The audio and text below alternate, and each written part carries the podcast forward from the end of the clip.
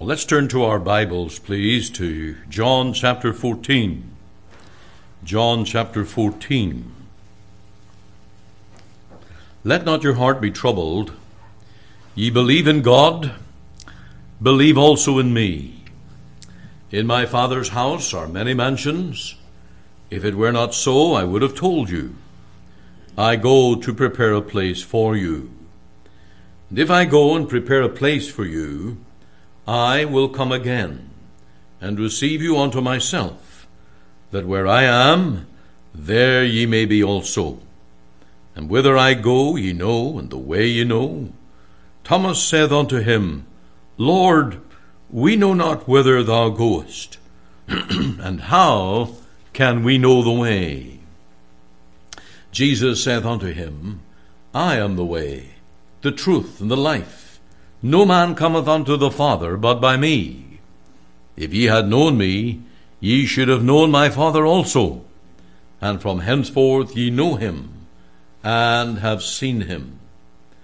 Philip saith unto him, Lord, show us the Father, and it sufficeth us. Jesus saith unto him, Have I been so long time with you, and yet hast thou not known me, Philip? He that hath seen me hath seen the Father. And how sayest thou then, Show us the Father? Believest thou not that I am in the Father, and the Father in me? The words that I speak unto you, I speak not of myself, but the Father that dwelleth in me. He that he doeth the works. Believe me that I am in the Father, and the Father in me, or else believe me for the very work's sake. verily, verily, I say unto you, he that believeth on me, the works that I do shall he do also, and greater works than these shall he do, because I go unto my Father. And whatsoever ye shall ask in my name, that will I do, that the Father may be glorified in the Son. If ye ask anything in my name, I will do it. Amen. May the Lord bless this reading of His Word to your heart today. All right, let's unite in prayer and we'll ask the Lord to help us as we come to our message this morning. Father, we thank Thee and praise Thee for these hymns of the faith that remind us of the faithfulness of God of that constant love of the Savior. And I pray that as we read and meditate on your word together, that you will burn into our hearts these great gospel truths. Bless the boys and girls that are here today. We thank thee for them. We thank thee for the gift of life. We thank thee for the zeal of learning in youth. Grant, Lord, that these children and young people will learn the gospel, the good news that Jesus saves, that they will be brought to a living personal faith in the Son of God, that you will grant household salvation when mother, father, and each boy and girl will not only say that they are in a Christian home, but that they are in Christ and that they are safe in the ark. We ask, O Lord, that you will, by your Spirit, work today and give help in this pulpit, Lord. I need thee. Draw near to my heart. Fill me now by your Spirit and enable us to speak well of our Savior, we ask. In his name we pray. Amen. Amen. John chapter 14 is our preaching passage here today, and I have been moved by the Lord, I believe, to come uh, to these verses that we read together, and I trust that God will use them in every one of our hearts. In these early verses of John chapter 14, you can write over them, Christ is the answer. To believe in God is not enough. Uh, the Lord Jesus said it. You believe in God? Believe also in me. You believe in heaven, that place of many mansions. But that's not enough. Believe also in me, the Lord said, because I go to prepare a place for you. And that means, of course, that by his death, the Lord Jesus has purchased the right to lead every believer right into heaven, a place that is already prepared. When God first made man, Adam and Eve, he put them into a perfect garden. It was already created, it was the sixth day of creation. Everything around them was perfectly designed just for them. It was that earthly paradise, and God met with them in that very place. Now, much later, when God brought his people Israel out of Egypt, he also brought them into a promised land that was prepared for them, a place of plenty, milk and honey, a place with wells that were already dug, and cities that were built, vineyards that were planted. It was all theirs for their possession. And here now, the Lord says to his people, I go to prepare a place for you. And we are looking forward to that marvelous home in heaven. Do you want a ready made home in heaven? Well, here is the marvelous, marvelous promise right before us. Now, the Lord Jesus Himself will personally prepare it. He will not merely send His angels, and He will personally return to gather us into that home. Now, He will use the angels to gather from the four corners of the earth His elect. But the Lord will personally come in the brightness of his glory, and he shall appear. And Thomas asked, How can we know the way? And of course, that is the big question. And Christ is the answer. And here is the simplicity of the gospel it is the all time great answer to any inquiring soul who would be free from sin and go to heaven. Christ is the answer. Jesus said it, verse 6 I am the way, the truth, and the life. No man cometh to the Father but by me. Do you want to know the Father? Then you must firstly know the Son. If you look at verse 7, if ye had known me, ye should have known my Father also. And this fact is set out as a remedy for troubled hearts.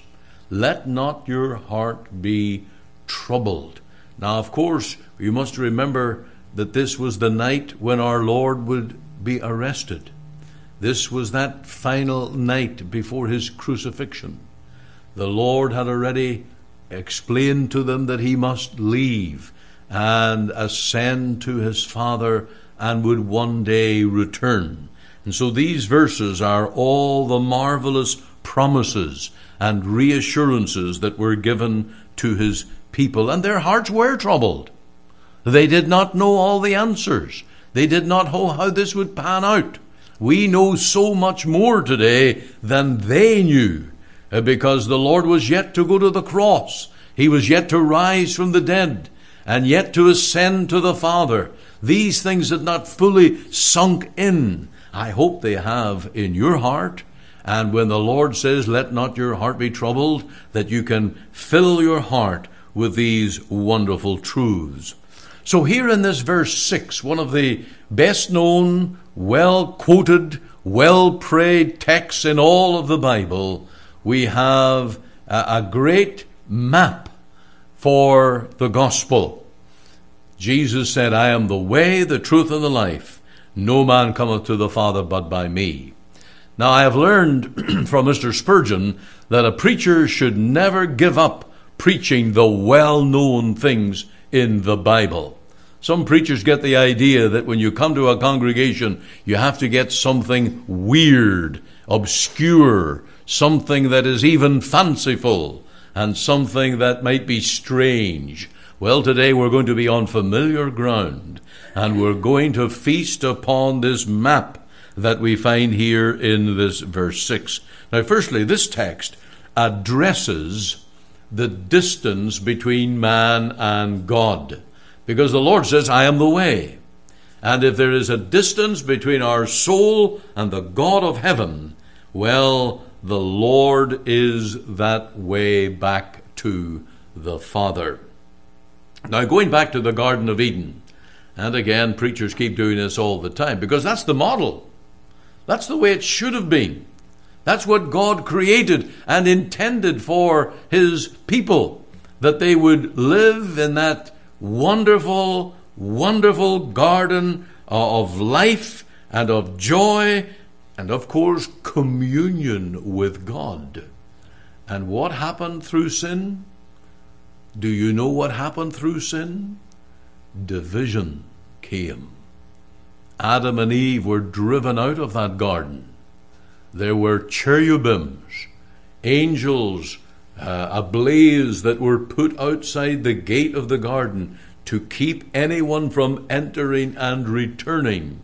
And so there was banishment to Adam and Eve. And through sin, Adam lost everything. He lost his position, he lost his fellowship with God, he lost his eyesight. Jesus said, I am the way, the truth. Because when he fell in the Garden of Eden, he lost the knowledge of God. He was like a blind man with no spectacles, searching, feeling around. How can I find God? He could not find God when he was troubled by sin in his heart. Now, false religion has always got this charade of man finding God. That's what false religion is all about. Man trying to find God his own way. And here comes the Lord Jesus, and he says it very clearly, very simply I am the way. No man cometh to the Father but by me. And so, this way to the Father is not in rules, it's not in regulations, it's not in man made religion, but through faith in the Lord Jesus, trusting that He is the Savior whom the Father sent to open up a roadway to make it possible for you to return to God and he provided salvation by the way of the cross. Now you have to let that sink in. When Jesus was appointed to be the way to the Father, Jesus had to die on that cross. One of the most effective gospel tracts that I have read is a scene, a picture a drawing of a chasm, this gulf that is between two mountains. And here comes a traveler trying to find the way across. And what is the way across? The cross. The cross of the Lord Jesus that has spanned the gulf between the way of the sinner and the heart of God. And if you can only understand that at Calvary, when the Lord Jesus died on that cross, that he who had his arms outstretched, he was that bridge between the way of sin and the way of life. And if you will be saved, you must come the way of the cross, the way of Calvary. You must enter into the blood that Jesus shed for you, pleading that blood as your way back to God. Now, many religionists speak of their journey of faith. That, if I may put it very plainly, is all hogwash. We are not on a journey today. We are a people who have found the way. We have discovered God's way. And God has appointed His Son to be the Savior of the world. And when you are a Christian believer in the Lord Jesus, you are in Christ. You are finding your refuge in Him and all the work that He has accomplished on that cross for us. And when the Lord Jesus quoted these words, I am the way, the truth, and the life, no man cometh unto the Father but by me, we say, Jesus said it, I believe it, and I'm going to claim it. And that's what a Christian is one who has come to accept the way, the way of the cross, the way by the Son to the Father. And so, as we learn here, this text addresses the distance between man and God. And if you are a sinner here today, unsaved, unconverted, you know that there is a great distance between your soul and God. That's why you don't pray. That's why you don't come to church easily. That's why spiritual things are so hard, because there is this distance. And therefore, you need to be reconciled, and you need to come by the way of the cross. Now, secondly, this text addresses the darkness between man and God. And I take that from the little statement Jesus saying, I am the truth. Now, when Jesus says that he is the truth, he also means that he's the light of the world. And Jesus came into this world to bring the knowledge of the Father, who, of course, is the truth. Now, in that Garden of Eden, as I alluded to already, Adam lost the knowledge of God. He became a fugitive and he was running, he was departing. And men say that you can never know absolute truth. That's the world we live in today.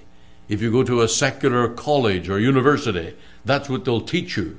They will say that truth is all relative. And what you have as truth may not be the same as another person that has truth. And this has infiltrated even into Christian ministry, where the Bible is no longer taken as the final revelation of God. Now, it is true among men and in the scientific community uh, that they work on a hypothesis and they say, well, this is what we are postulating, and therefore this is what we expect. And that's as far as many can go.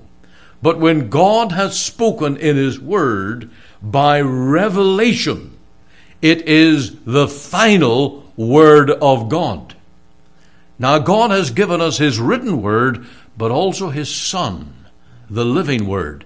And He has come to reveal the Father unto us. And in Him is truth. I am the way, the truth. Now, back to my statement in this world, people say that there's no such thing as absolute truth.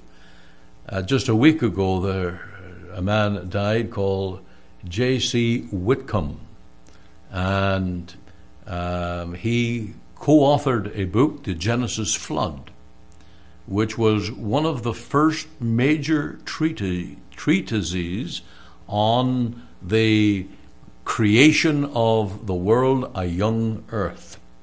He was a man who stood for God and has marvelously laid out so many of what is really contained in the Bible the six day creation, the young earth, the, uh, the rocks, the geology, the time frame, uh, dating mechanisms, and so on, and has presented and uh, given a wonderful work that is a great help uh, to Christian people. Now, in that book, one of the things that you learn right off is that there are fixed laws, laws that do not change. For example, Cape Canaveral sends up a space shuttle. How can they do that? Because there are fixed laws of Earth and space. One of them is gravity. You can't ignore the law of gravity. It works all the time.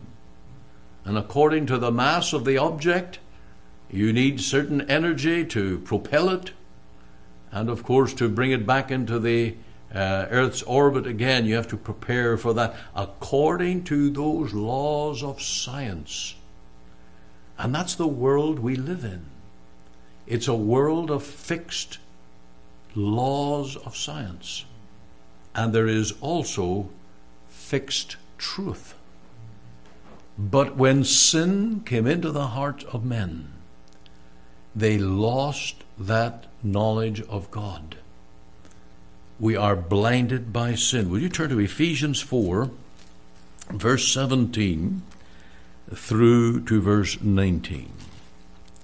Ephesians 4:17 This I say therefore and testify in the Lord that ye henceforth walk not as other Gentiles walk in the vanity of their mind.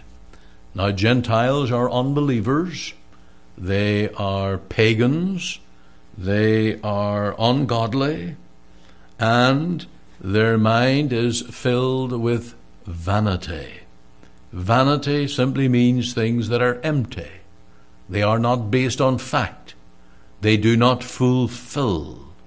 But that's how ungodly men live.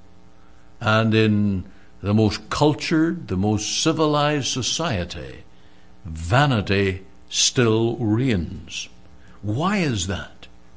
Why, in all the education, learning, and, and uh, advantages that modern man enjoys. Why does he walk in the vanity of his mind? Verse 18 answers that.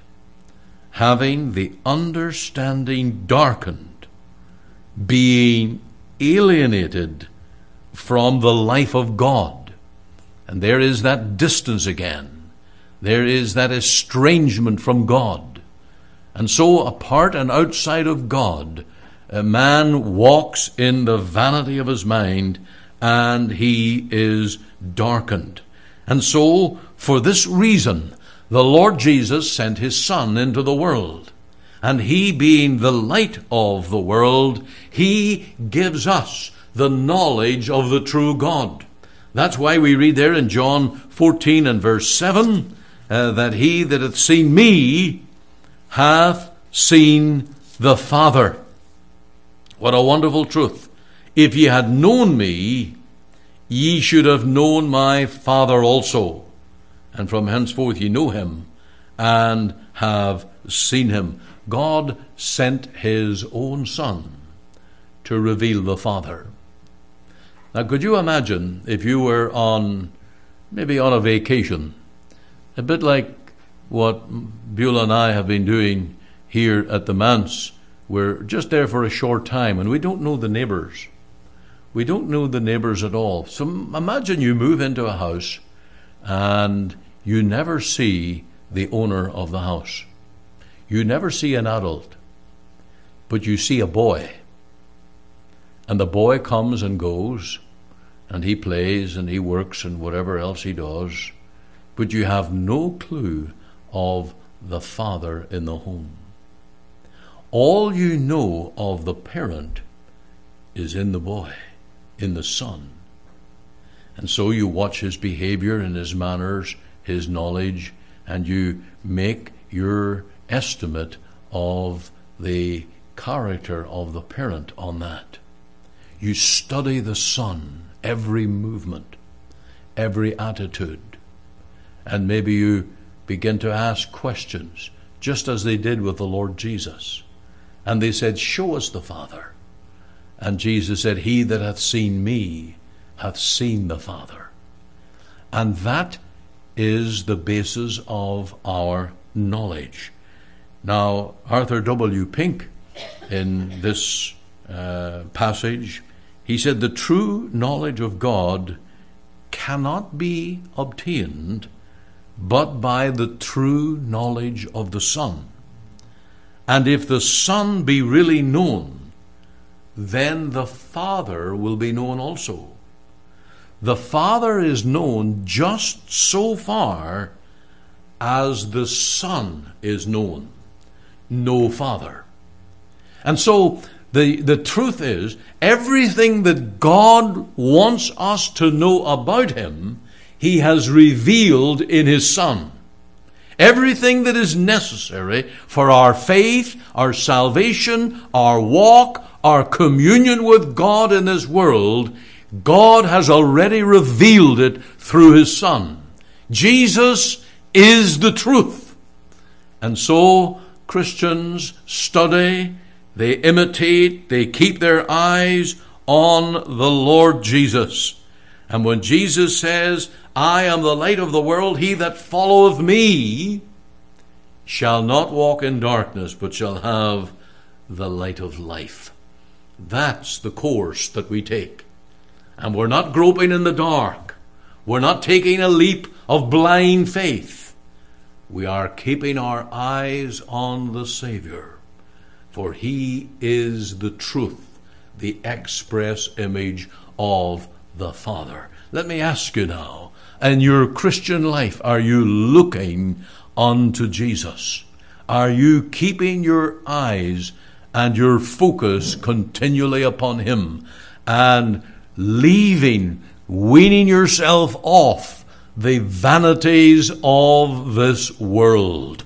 That is the call of every Christian. And boys and girls, I would say to you very directly that this now becomes your life. This is how you will become a Christian. This is how you will be saved.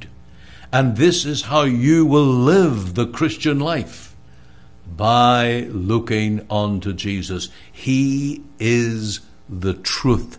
And if He said it, believe it, claim it, and live it by the grace of God that He gives unto you.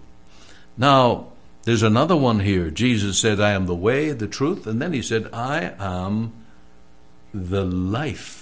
The life. This text addresses the sentence of death between man and God.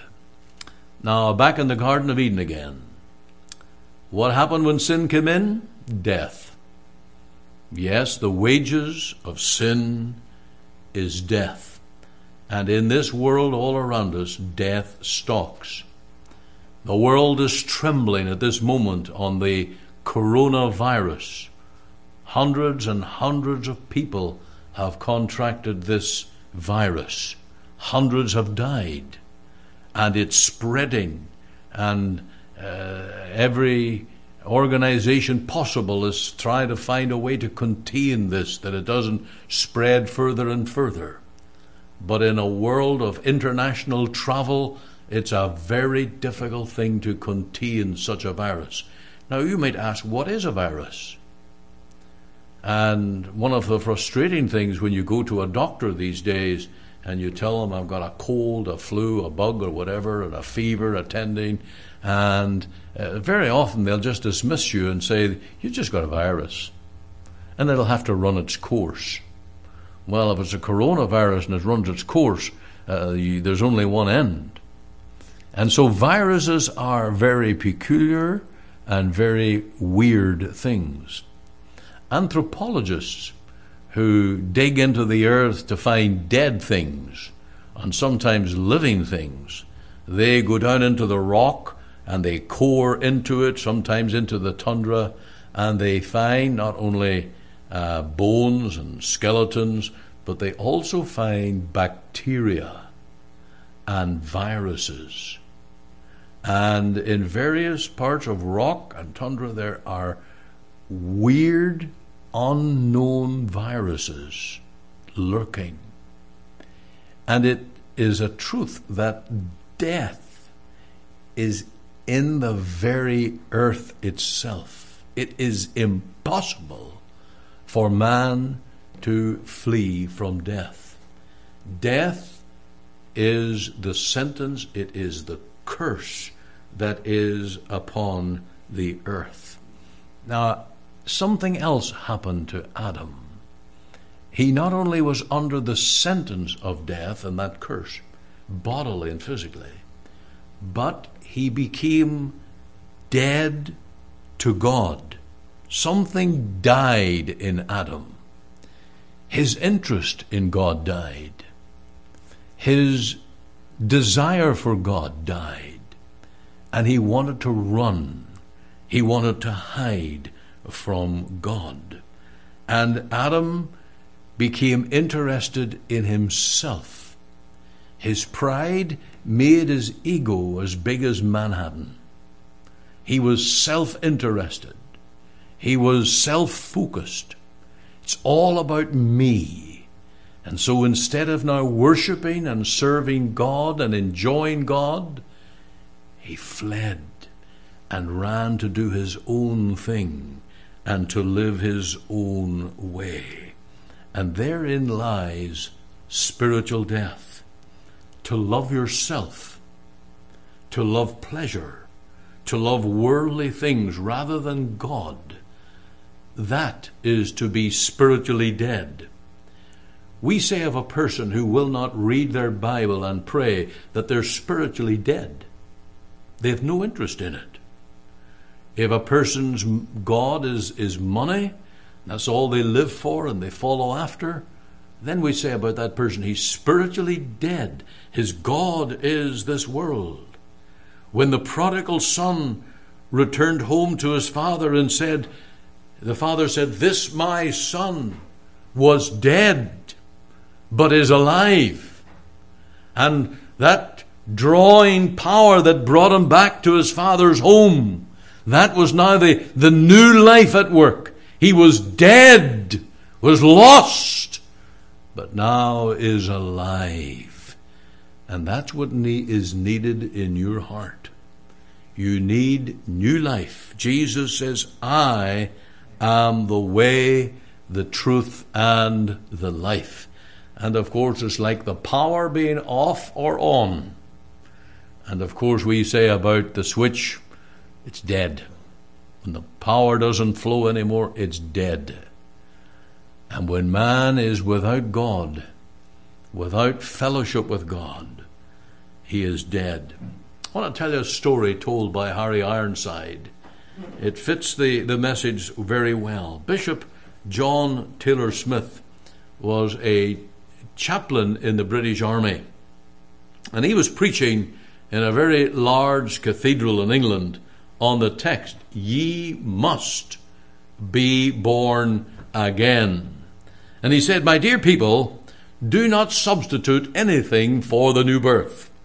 You may re- be member of a church but church membership is not the new birth. And he went on to say, You may be as the archdeacon. And he pointed out to him where he was seated in his little box in the church, right there before him. And he said, You may uh, be as the archdeacon and not be born again. Well, a couple of days later, that archdeacon came to Bishop Taylor and he said to him, You have found me out. I'm not born again. And of course, he was many things. He was, well, he was way up there in the Anglican church. He professed many things, but his heart was dead. He was not alive to God. And of course, it is the person of Christ. It is this living faith in the living Lord Jesus that brings us into this new life new life in Christ Jesus. And so I plead with you today give your heart, trust Him, make sure you are united by faith to the Son of God who says, I am the way, the truth, and the life. Now, there's a fourth part here. No man cometh unto the Father but by me. If I was in the insurance business, I would cover the, call this the cover all statement. You know that fine print where they make a statement says, well, this is uh, laws that are conditioned upon but not limited to. One of those statements. Well, here is the Lord making it abundantly clear. If you didn't get it in the first three statements, no man cometh to the Father but by me. There is no other mediator. You need to tell that to every pagan religion. And you need to tell that to every non evangelical Christian. There is no other way to the Father. And of course, there are those who make mediators out of saints, out of Mary, out of popes, out of religious figures of all kinds. But Jesus said it no man cometh to the Father but by me. And so, by this text alone, you can settle your eternal destiny. You can know you are going to heaven. Are you trusting in Jesus only? Let not your heart be troubled. Do you believe in God? Jesus said, Believe also in me. I am the way, the truth, and the life. No man cometh to the Father but by me. By this text alone, you must be a Christian. There's a must in it. There's no other way, no other life to be found outside of the Lord Jesus. And let me say by this text, you must be a Protestant. You might say, well, is that not a bit much? You have to be a Protestant to go to heaven? There's only Protestants in heaven? Well, I'm simply making the point. Those who believe what Christ taught, there's no other mediator, no other figure added on whatsoever. Now, I would never say you have to be a free Presbyterian to get into heaven. There are many people in heaven that are not free Presbyterians. There are many in heaven that are evangelicals one way or another, but they must all come by Christ, who is the way, the truth, and the life, and they must know that there is no other way to the Father. And so I leave you this text here today. I trust it will be a, a, a word to your heart to reassure believers but I'm praying for boys and girls. And I'm praying for any unconverted that this will become your text and your hope. And on this you will pray and ask the Lord to be your Savior. Will you do that today? Will you come by faith to the Lord Jesus? Will you enter in this is the only way. And we have to take this stand before a very critical world because they say this is so narrow, this is so exclusive. But that's Christianity. That's the gospel. And Jesus said, Many are on the broad road to destruction, and narrow is the way that leads to life, and few there be that find it. I trust today that you will enter in and be saved by the grace of God. Lord, we thank Thee for coming into this world to reveal the Father, coming to open a way back to God from the ways of sin coming to give life to lost, darkened sinners, coming, Lord, to be the true way, the only way to the Father. Thank you, Lord Jesus. Thank you for dying for me. Thank you, Lord, for taking my place on that cross. Thank you for your precious blood that cancels every debt of sin. Thank you for the new life by the Holy Ghost dwelling in our hearts Christ in us, the hope of glory. Thank you for a heaven that is already prepared, and you're coming again to receive us unto yourself.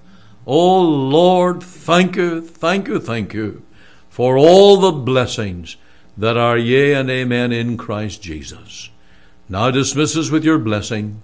Be with us throughout this, the Lord's day.